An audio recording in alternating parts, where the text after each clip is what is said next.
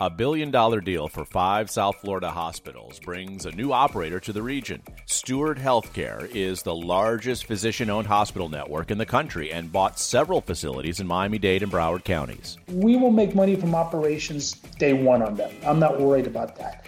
Every penny they make, I'm going to reinvest. I'm Tom Hudson. Today on the Sunshine Economy, hear from the leaders of one of the newest companies entering the South Florida healthcare market, Steward Healthcare.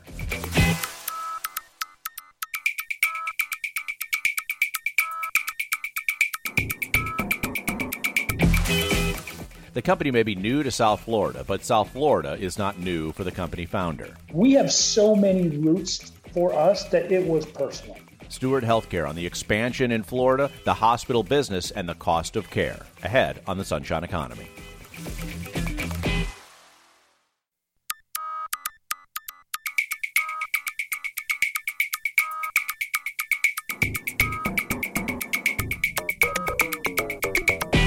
Welcome to the Sunshine Economy on W L R N. I'm Tom Hudson. Thanks for listening and supporting public radio. A billion-dollar business deal and family ties has brought the newest player to South Florida's healthcare industry. Steward Healthcare is the largest physician-owned health network in the country. This summer, it bought five hospitals in Miami-Dade and Broward counties for one point one billion dollars, and it brought founder, chairman, and C E O Doctor Ralph De La Torre to a familiar place. We have so many roots for us that it was personal. It's home for many of us. It's where I go when I visit my mom, my brother. So to us, it was very personal, and it is very personal. De La Torre's father was a cardiologist. His mom was a nurse. They fled Cuba in nineteen sixty for Florida. And now De La Torre leads the largest doctor-owned for-profit hospital network in the nation. He has put together Steward Health through a series of deals over the past eleven years with the help of a private equity investor. Steward has expanded its hospital and medical center footprint from its traditional base in Massachusetts now to ten states and two countries. Its newest region is South Florida.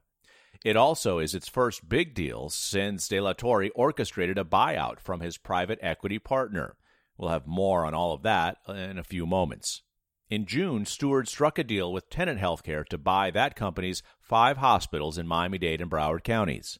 By August, the one point one billion dollars deal closed. Palmetto General, North Shore Medical Center, Coral Gables Hospital, Hialeah Hospital, and Florida Medical Center are now under new ownership, giving Steward Health its first presence in the South Florida healthcare market. These facilities have a number of things that make them incredibly appealing to us at Steward. This is Doctor Sanjay Shetty. He is president of Steward's North America division. First off, we absolutely love the South Florida market. We know that it's a market that is positioned for continued growth. So just from a pure demographics, it makes a lot of sense. Healthcare is a growth industry. Steward tried to get into the healthcare industry here ten years ago. In twenty eleven, the company offered to buy Jackson Health System for one point one billion dollars. Coincidentally, the same amount of money it would buy the Tenet hospitals for a decade later. Now, back at that time, Jackson was in financial trouble, and it would have represented a hybrid business model considering Jackson's status as the safety net public hospital in Miami-Dade, and Steward is a for-profit company. Three months after launching the effort, it ended with no deal. Steward is much larger today, and it's making a big play for South Florida patients. We will make money from operations day one on them. I'm not worried about that. This is founder and C E O Doctor Ralph De La Torre again. I pretty much predict that we're not going to get a penny out of South Florida for a few years because every penny they make, I'm going to reinvest.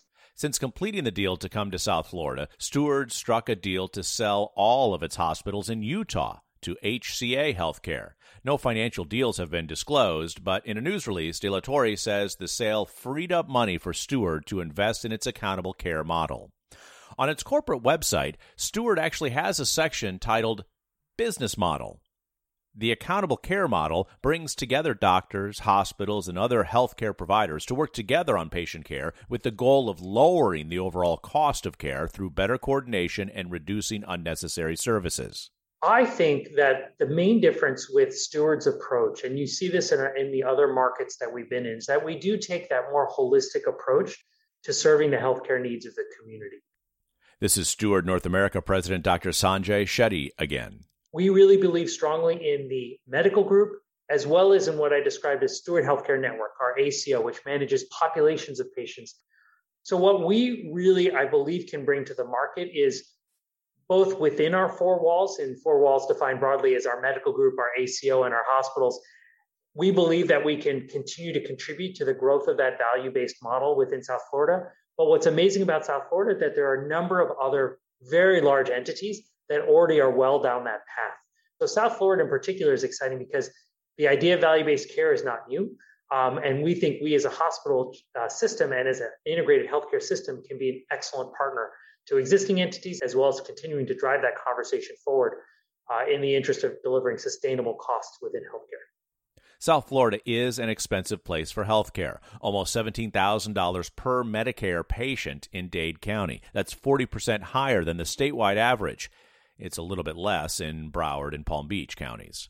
Widening the difference between what a big player like Medicare pays and the actual cost of the care can lead to savings and profits. Here's De La Torre. Margin can be captured by, by, by the provider, but it's important to note that it is captured by the providers, all the physicians, all the everybody in the whole system, because we don't have the whole system. We we integrate with other doctors and other and other entities to do this. Um, so it's captured by the system, but it's also captured by the patients because, you know, you, you, at the end of the day, you're lowering cost. The accountable care effort is just one part of Steward's business model. Another key part is what De La Torre calls asset light. That means Steward does not own its hospital buildings or the land. It rents them. That's one of the strategies for how it pays for expansion. It bought its five South Florida hospitals for one point one billion dollars and quickly turned around and sold the real estate to another company for nine hundred million dollars. So the difference, two hundred million dollars, that came out of Steward's operations. North America President Doctor Sanjay Shetty says this arrangement keeps Steward focused on operations. The facilities are the true bricks and mortar in, in the, the very literal sense, right? Uh, that is not where the expertise or the capital should be deployed. Uh, our interest is in operating the facilities, uh, in ensuring that we can uh, invest in the physicians, in the I T, in, in the equipment, in the programs, in the clinical. Uh, and so for us, we really are a part of the communities that we serve, uh, whether or not we happen to own the building or not. I think most people wouldn't even know if, if it was sort of just out there on a piece of paper. I mean, you know, the, the base assumption is, no, they're the hospital. Uh, the hospital is the people. It is not the bricks and mortar. While this structure is not exclusive nor new for Steward, what is new now is the company no longer is majority-owned by a private equity investor. Cerberus Capital Management is based in New York, and it specializes in buying companies in financial trouble. That's how it wound up owning Steward for its first decade. De La Torre teamed up with the firm to buy its first half-dozen hospitals in Massachusetts. Cerberus transferred its ownership stake of Steward a year before the company entered the South Florida hospital market. De La Torre led a group of Steward's doctors to take over that ownership. Now, the ownership group still owes three hundred fifty million dollars in future payments to its landlord in addition to its usual rent. In its decade of ownership, the private equity firm quadrupled its initial investment. Now the company is in the hands of doctors as owners. De La Torre does not think that structure represents a conflict of interest, though. Because it's so big that no one decision can change anything. We're too big to that. So you, you're, you're driven to the greater good. And also, you know, it, it's, it's, it's, how do I say this? We're careful about who owns shares. We all have a common vision and a common mission. We're in this for a reason. We all left practice, me and the ones that, that left practice, to start Steward years ago because we had a vision that was different than the way it was going getting done. And that's who we are. And the beauty of it is without a sponsor, without public reporting, we can actually have a, you know, twenty-year timeline. And, and that's kind of how we think about things. We think about things in a fifteen, twenty-year timeline. You are listening to The Sunshine Economy on W L R N. Today, we're featuring interviews with the bosses at Steward Health Care. It just bought five South Florida hospitals. I'm Tom Hudson. You can email our program at sunshineeconomy at W L R N news dot org. Again, our email address, we want to hear from you, sunshineeconomy at W L R N news dot org. Each Monday, we examine the stories and hear the voices of people shaping South Florida's economy. Be sure to listen to the B B C News Hour Tuesdays through Fridays at nine a.m. here on W L R N to hear stories and voices from around the globe.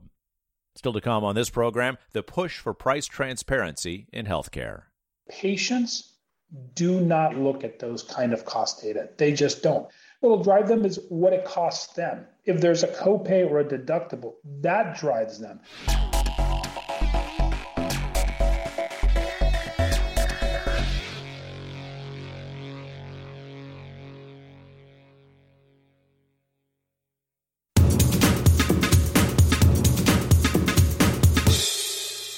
I'm Tom Hudson. Welcome back to the Sunshine Economy on W L R N. Since January, hospitals in the United States have been required to post prices for patients to see. Healthcare prices vary widely. The federal law requires hospitals to publish the prices for three hundred common services they've negotiated with insurance companies and post the cash prices they charge for that same care. Few are fulfilling the rule fully, according to a study by Patients Rights Advocate dot org, a nonpartisan nonprofit group supporting healthcare price transparency. Six months after the rule took effect, it found only one in twenty hospitals were fully following the rule. For some hospitals, supplying the data can be hard to find for patients and difficult to read. For example, the required price list from Steward Health Care's North Shore Medical Center in Dade County runs almost four thousand five hundred lines of an Excel spreadsheet. There are dozens of prices for x-rays. X-ray of the collarbone, x-ray of the shoulder blade, x-ray of the elbow, two views, x-ray of the elbow, three views, x-ray of the pelvis, two views, x-ray of the femur, one view, x-ray of the heel, two views, and so on. Steward Health is the newest player in the South Florida hospital industry. It bought five hospitals for one point one billion dollars this summer from Tenet Healthcare, expanding to the region for the first time. I spoke with Steward founder, chairman, and C E O Doctor Ralph De La Torre about the cost of care and price transparency. There are new federal rules that have been put in place in healthcare that require health insurance plans to disclose rates that they pay to hospitals beginning next year. Do you support this transparency for the insurance companies to make transparent their negotiated rates? I do, but I think that it's going to be overly cumbersome and complicated. What I thought that providers should do is provide what, what I call the weighted average payer rate. Because at the end of the day, it doesn't actually matter what Blue Cross pays you if you have one Blue Cross patient in the hospital. It matters if you're trying to take care of a population, and most hospitals take care of a population that surrounds them. It matters what you, on average, get paid for a hip surgery or a shoulder surgery or a pneumonia. And that's a factor of your different commercial rates. What percent is commercial? What percent is different payers, Medicare, Medicaid? So it would be very easy, I believe, for providers to come up with a list of their top thirty reimbursable codes and just what is your weighted average payer rate for those codes.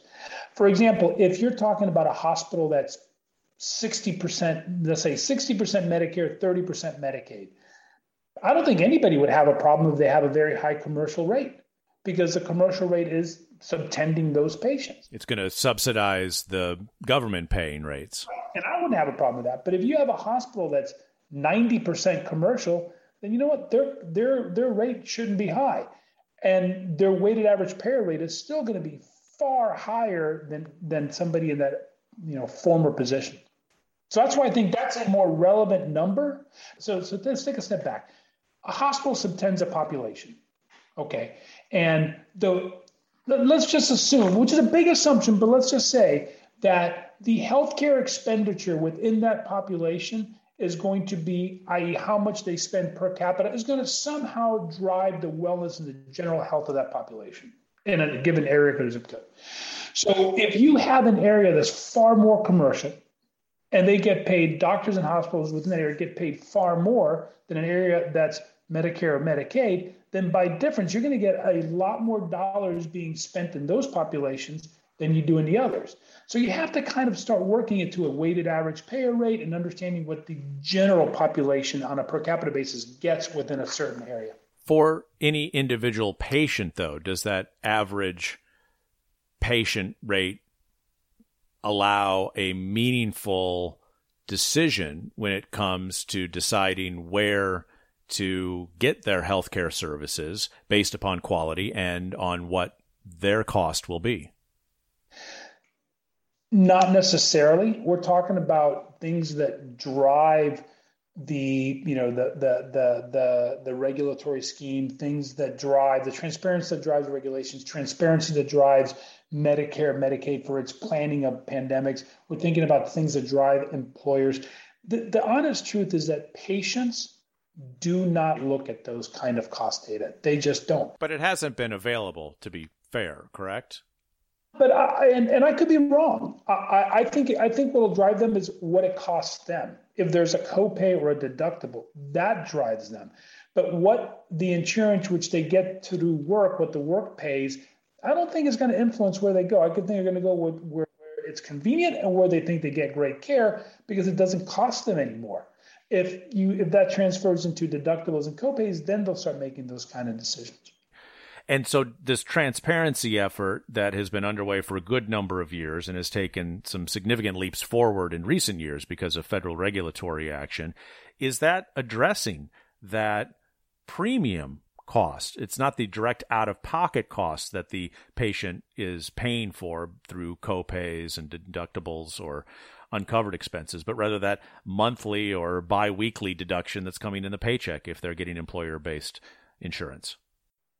I think it starts informing the decision. I don't think it'll I don't think it'll trickle down to the patient, but I think it will inform the decision of employers and the larger organizations potentially that are putting together a population from an insurance perspective, because then they'll say, well, it'll be out there. Well, you know, we should refocus our patient delivery here because when we look at the quality metrics, this other entity just isn't worth the increased price. Um, and I think that It's it's interesting and it's a little difficult too, because what I think will bear out is that the providers that have the higher rates in the commercial world are ones whose populations are subtended by the larger commercial population. So if you have a hospital where ninety percent of it's commercial and you're, you know, let's just pick whatever, commercial plan A, and, and this, this payer has a huge presence in your community, then they need to have you in the network. It gives you leverage and clout because you have a huge number of their patients coming to your hospital. So you get to have negotiating leverage to get more and higher rates. If you're a hospital that doesn't have that big commercial population, you don't have the leverage. So I think that what we'll find is that much the opposite of what you would want to see if you were trying to do a fairness around weighted average payer rate, what you're going to find is a divergence that the higher commercial providers are going to end up getting the higher rates. Why hasn't there been more transparency in healthcare pricing as the market has grown so substantially to be such a large part of the national economy as well as the local economy? Because it's very complicated. It is very complicated. What what a hospital gets reimbursed, you know, when you start putting in, or a doctor gets reimbursed, when you start putting in copays and you start putting in deductibles, and then you put in clawbacks and you put in quality metrics, and you realize that there is no one fits all, right? So there's, you know, there might be one that's a, a, a Blue Cross managed care plan. There might be one that's a Blue Cross P P O plan. There might be one that's a Blue Cross managed Medicare, managed Medicare. So when you start adding all those levels of complexity, it's very complicated. So how do you cut through that complexity and aim toward more transparency, which can aim toward better consumer decisions for healthcare and a more efficient healthcare spend ultimately, and hopefully a healthier population? I think where we end up having to go is that transparency will drive changes in our healthcare system. And changes in our healthcare system will then drive efficiency and better overall societal care. So um, I think most of us are not expecting that transparency is going to drive an individual this, an individual's decision to go to here or there. It's like that.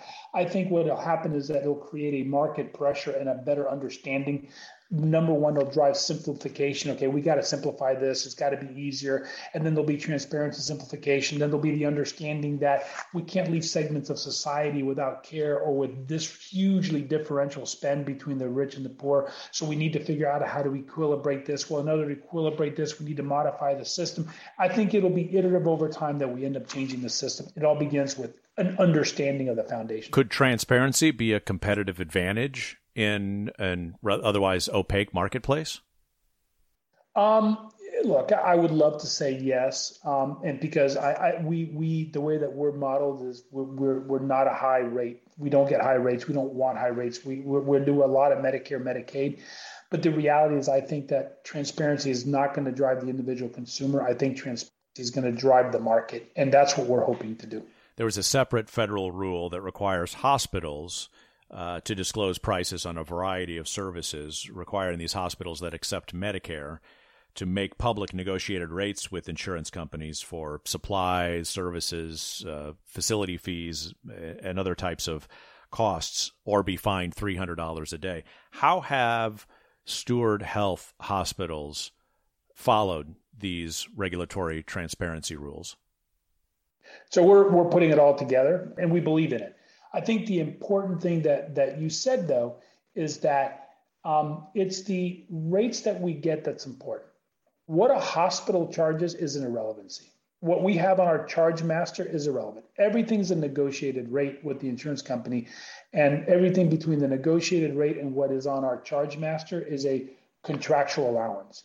So in many times, we bought hospitals whose charge masters were absurd, um, but we didn't care because that's not what we get paid. We ignored it. You mean high or low? High, usually high.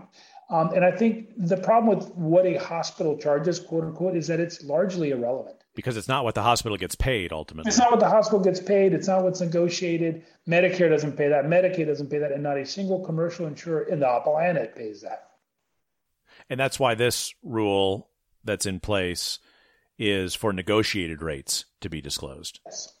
Yes. And I, and I think that, that that needs to also dovetail with your payer mix. You can't just view that in isolation. You have to understand your payer mix. I mean, let's be honest. If let's take Jackson, who serves a, you know, fundamentally underserved population. If they had high commercial rates, none of us would care. I mean, it, it's just supplementing the others, and it's a very small population. But if you take another hospital that is all commercial and they have very high rates, we're like, well, why, why is that? That's the next evolution of this question. Speaking with Doctor Ralph De La Torre, founder and C E O of Steward Health Care. It recently entered the South Florida healthcare market with its purchase of five hospitals in Miami-Dade and Broward counties. This is the Sunshine Economy on W L R N. Please be sure to check out our podcast by searching Sunshine Economy on your favorite podcast app. Leave a review and hit subscribe. Also listen during the nine a.m. hour Tuesday through Friday for the B B C News Hour. Still to come on this program, how Steward Health plans on competing in the South Florida healthcare market. You know, our original model incorporated the idea that we would make significant investments, but it's in the tens of millions of dollars of investment that will be coming.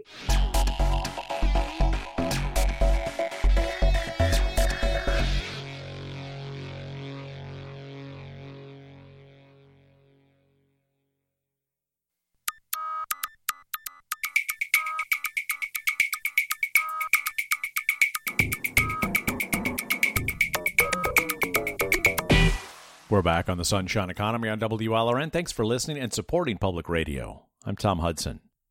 Today we're hearing from the two top executives at Steward Health Care. The company is the newest player in the South Florida healthcare market. It operates hospitals in ten states and two countries. It bought five hospitals this summer in South Florida, expanding into the region for the first time.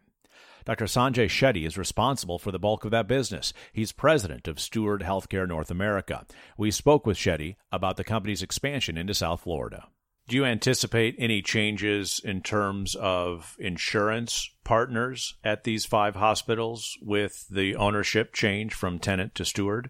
We are very lucky to be in a position to be excellent partners with most of the payers that already serve South Florida. Um, so our goal is to continue to build on a terrific foundation to grow that partnership going forward. Um, and, and I believe a lot, a number of them have been very excited about our entry into South Florida, adding five more hospitals to what's already a three hospital footprint in Florida. We have three hospitals up on the Space Coast of Florida. Um, and so we've already gotten to know some of the key uh, players in the market. Uh, this only allows us to deepen the partnership as we look to being not just a sort of vendor to those insurance companies, but a true partner. Does the purchase of the hospitals trigger any necessary renegotiated rates for the payers, the insurance companies that had contracts with the facilities when they were under Tenet ownership? No, nothing changes imminently uh, with respect to rate structures uh, with any of the payers. Steward enters this market in South Florida that is really dominated by a handful of big hospital uh, medical providers. There's the Baptist group, uh, Mount Sinai Medical Center based in Miami Beach, but has spread across South Florida. H C A has a presence here, the large publicly traded hospital operator, and of course, large public hospitals. Jackson in Miami, Broward Memorial in South Broward, Broward North, and then of course the the public facility in Palm Beach as well. How do you compete against those that have a, a larger presence and a longer presence in this market? I think as we look forward to sort of our future in, in South Florida, um, first and foremost, our goal is to serve the communities that we're in.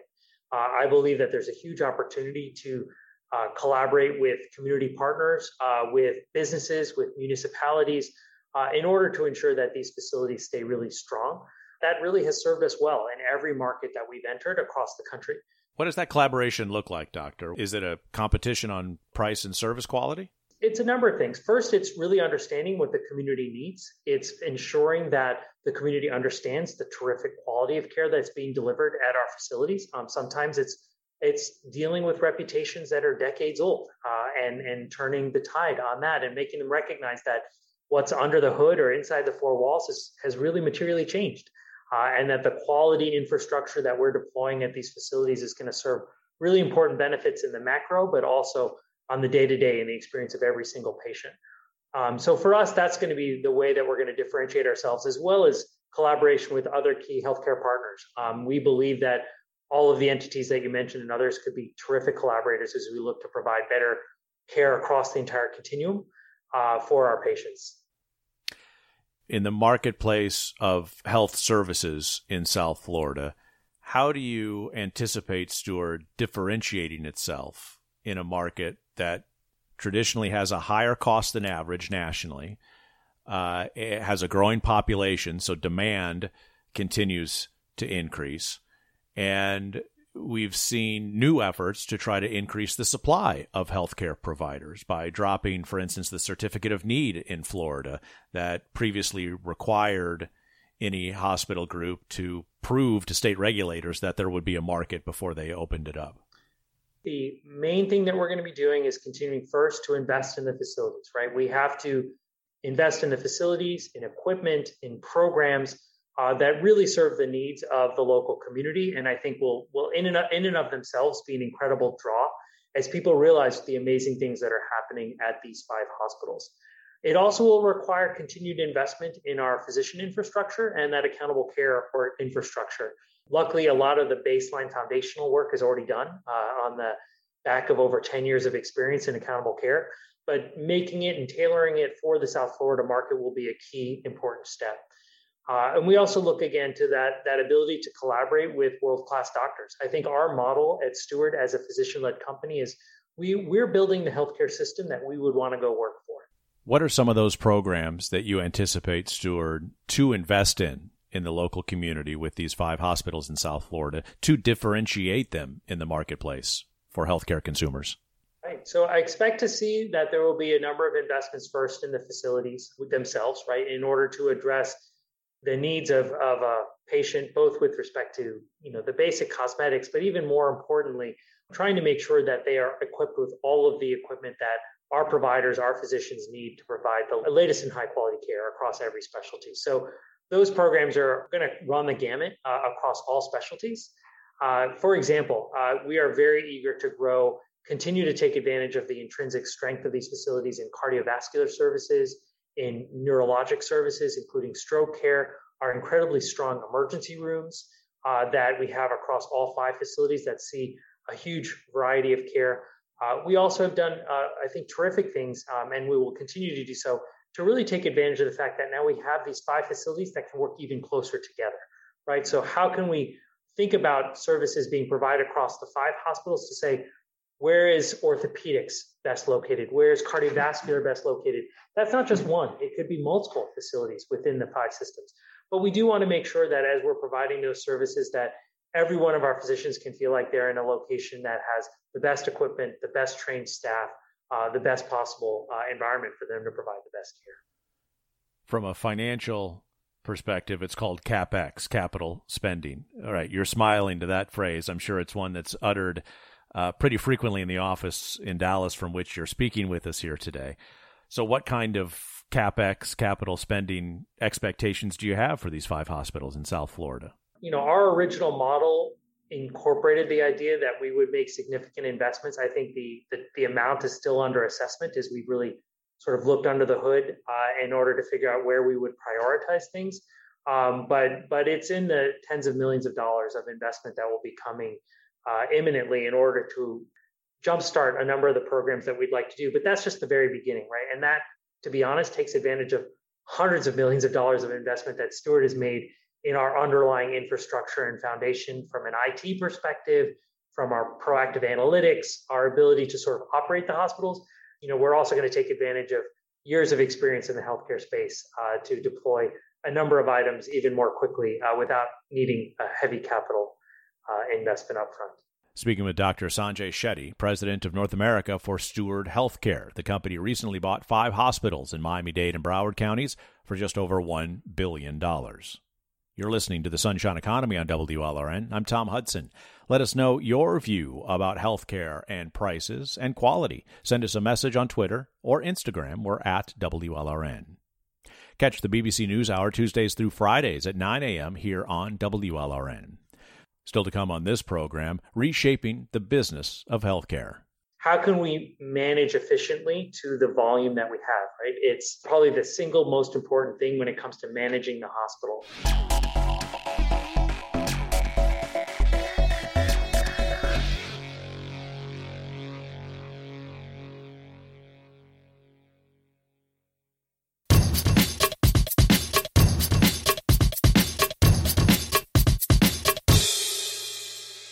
This is the Sunshine Economy on W L R N. I'm Tom Hudson.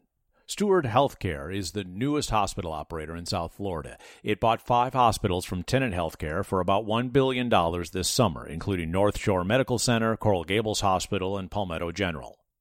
Steward got its start eleven years ago with the help of a private equity investment firm that buys companies in financial trouble. That private equity investor made its money back and more by selling the real estate of hospitals it operated with Steward. And a year ago, it transferred ownership of the company to a group of doctors led by C E O Doctor Ralph De La Torre.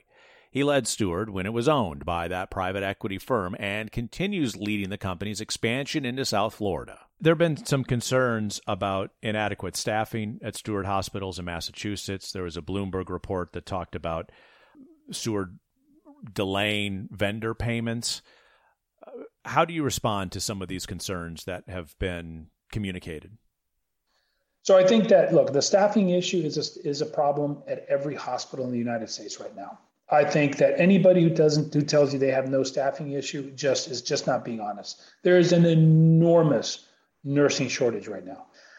You got to think of it this way. You know, if you start with the premise that the shortage is what it is, and you're trying to get nurses, but you can't, then you can either shut down services or push it a little harder. So sometimes maybe we push it a little harder because we don't want to shut down services as others have. You know, I think that we're, we have posted positions. We're actively trying to recruit. And, you know, I, if you know a place I can get nurses, man, I just let me know. I'll be, I'll be there today. Well, pushing a little harder sometimes runs up against regulators and, and labor unions. Yeah, it is. But they're the same rate to you and beg you to keep and expand number of beds because there are COVID patients in parking lots. And the concerns about delaying vendor payments?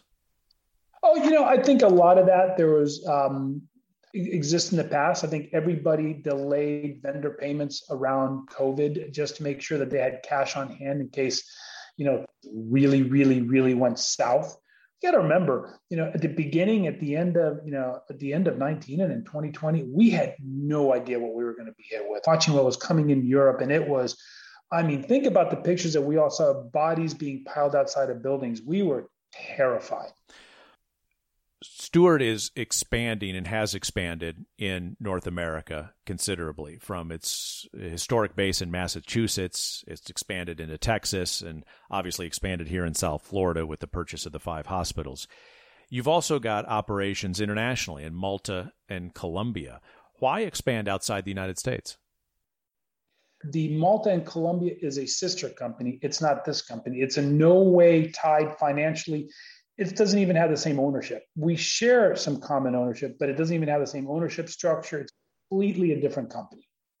You know, I happen to be on, on both sides of the aisle. And I think that the good thing about the international, it's a not only a diversification, but also, you know, you're helping all populations. You know, I'm Cuban. Um, one of my executives is Panamanian. You know, I have another Cuban, I have another Puerto Rican, you know, I have a German. So we're we're in a very eclectic mix of, of people. And we, you know, yes, our mission is in America, but we also kind of feel compelled to help people in other parts of the world, given the knowledge that we have. We also learn a lot. Okay, we learn a lot. We were in a great position in Massachusetts because of our European operations in Malta, and also because our, our C E O there is German, had great contacts in Germany and saw how they did things. So we learn a lot there. Um, you know, we learn a lot in Colombia. I mean, you know, Colombia in many ways, in my opinion, is behind, but in many ways is ahead of the United States socially in the way that they've addressed the structure of Um, the healthcare finances. So I, I think that, um, you know, we enjoy it. We learn a lot, but you do need to understand that they're sister companies. They're not the same company. Doctor Ralph De La Torre heads up Steward Health Care. The company's North American business is led by Doctor Sanjay Shetty. He oversaw the company's operations in the southern U S during the pandemic. How has the business of healthcare been affected by the pandemic?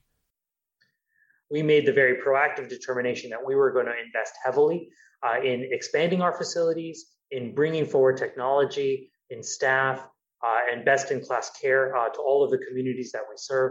Uh, so that was probably the single most important thing that happened during the pandemic. I think it also highlighted for the community at large how important our frontline workers really are. From a healthcare perspective, I think also uh, allowed us to understand sort of ways in which healthcare is going to continue to change and that patients are changing their behaviors with respect to healthcare, that telemedicine is likely here to stay uh, as long as there is a mechanism for that to be reimbursed uh, in all settings of care. But patients are becoming increasingly comfortable with the technology that's been out there for quite a while. When you talk about the reimbursement for telemedicine, that is where the insurance industry intersects, of course, with the patient and the provider, the provider being Steward Health in this case. Is the insurance industry, in your estimation, behind the game, so to speak, behind the consumer in providing that kind of reimbursement at the levels and the prices that you need to help support the infrastructure that you've invested in? I, I think it's an evolving marketplace for what, what the payers are going to be comfortable with in the long run. I think a lot of things changed in the course of the pandemic, almost became an opportunity for everyone to relax the rules that existed before in order to see what was necessary and what was needed. Uh, where that evolves to, I think time will tell. But I do believe in, the, in overall, telehealth would become part of the armamentarium for us to take care of patients. The hospital footprint that you have in multiple states, including growing here in South Florida, the urgent care centers that Steward has, skilled nursing facilities, behavioral health services. How has the impact from the pandemic Uh, differed across these business segments? During the, the peak of the pandemic, late spring into summer, there was a lot of hesitancy from patients to seek care anywhere. So we saw that in our outpatient offices, in our emergency rooms, where only the most severe cases would come into the emergency room, but a whole other tranche of care that we would typically be delivering just wasn't coming. It would be correct to assume that it was the elective surgery part of the business at hospitals that was probably most directly impacted in terms of the drop-off in business because of the pandemic?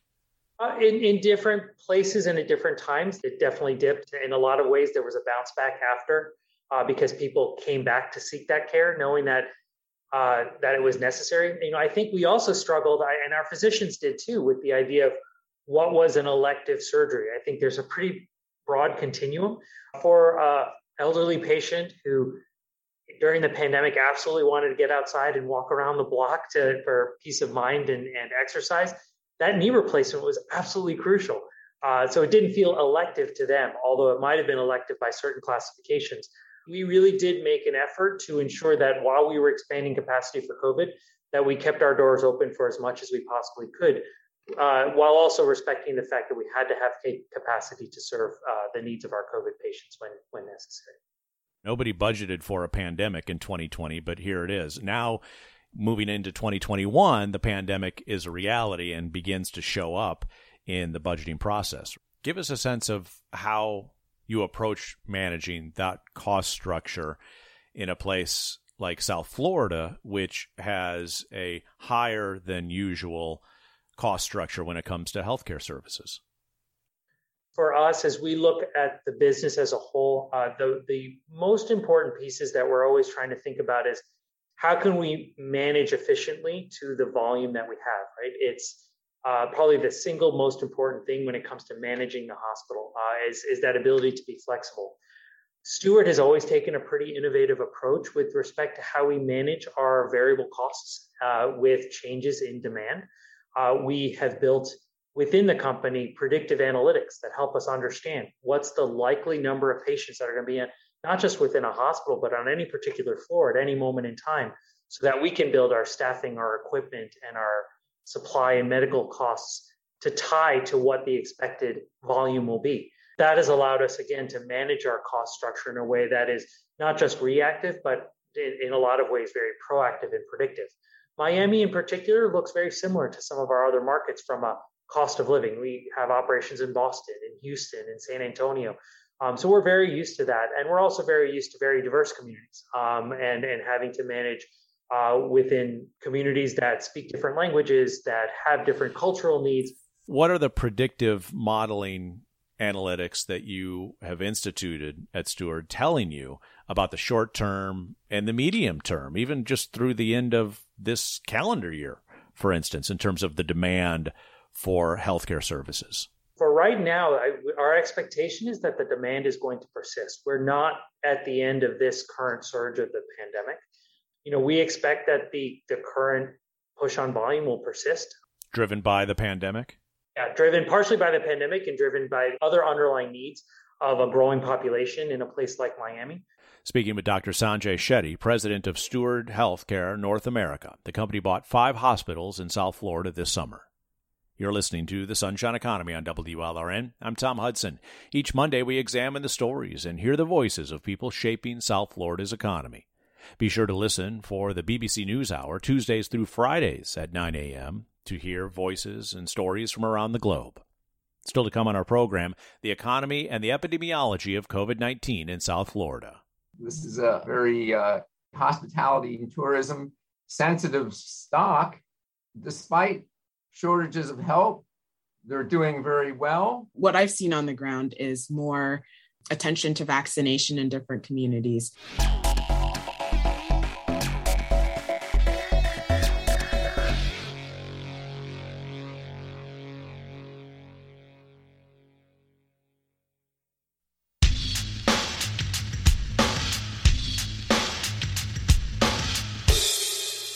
I'm Tom Hudson. We're back on the Sunshine Economy on W L R N. The covid nineteen pandemic has made the obvious connection between public health and the economy even more obvious. The economy and a lot of people still have not regained all that was lost when the virus started spreading, and the virus still is with us. Just as the germ keeps circulating in the economy, the economy is integrating the germ. We're learning how to live and work with covid nineteen. This is why we're checking in most weeks here on the program with someone studying the regional economy and an epidemiologist to hear how the virus is influencing the economy.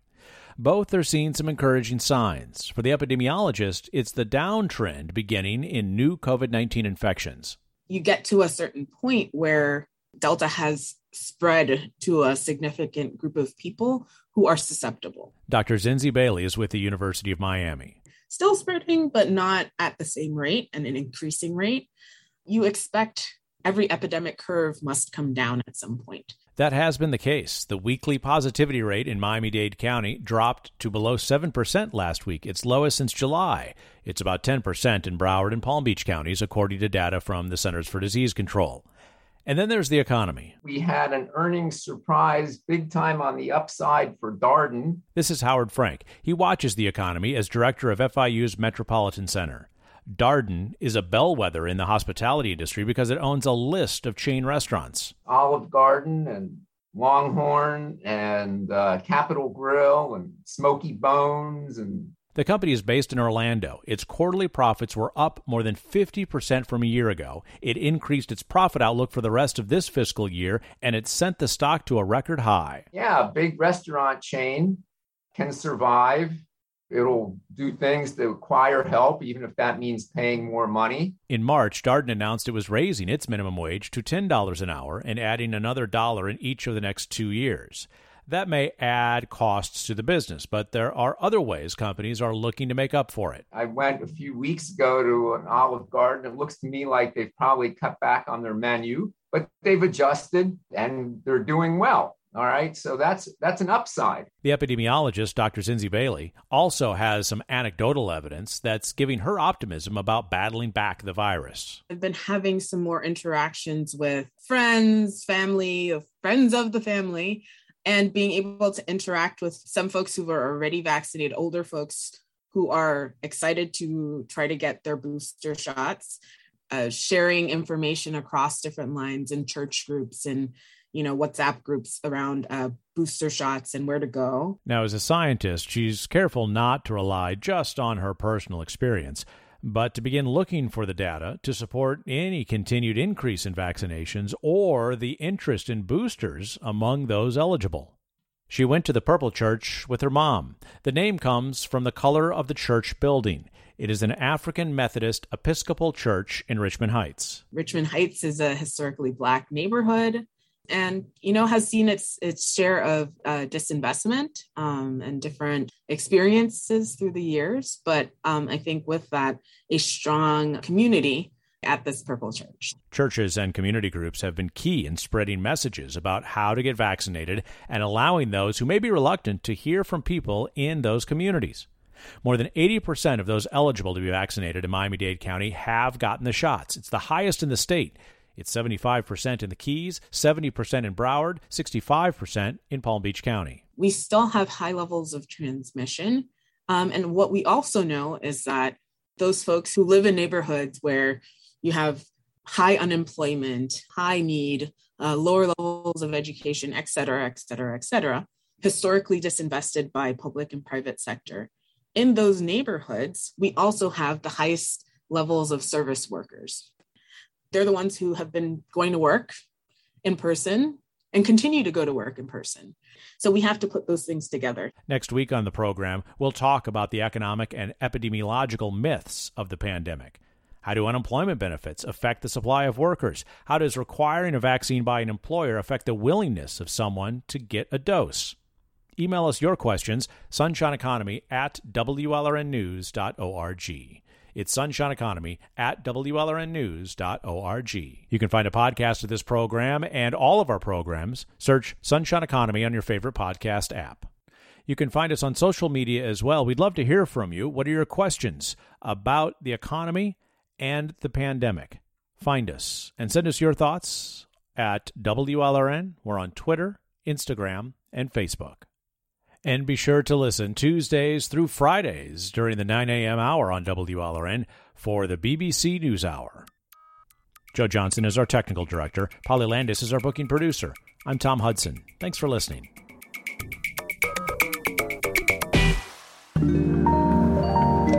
W L R N Public Media.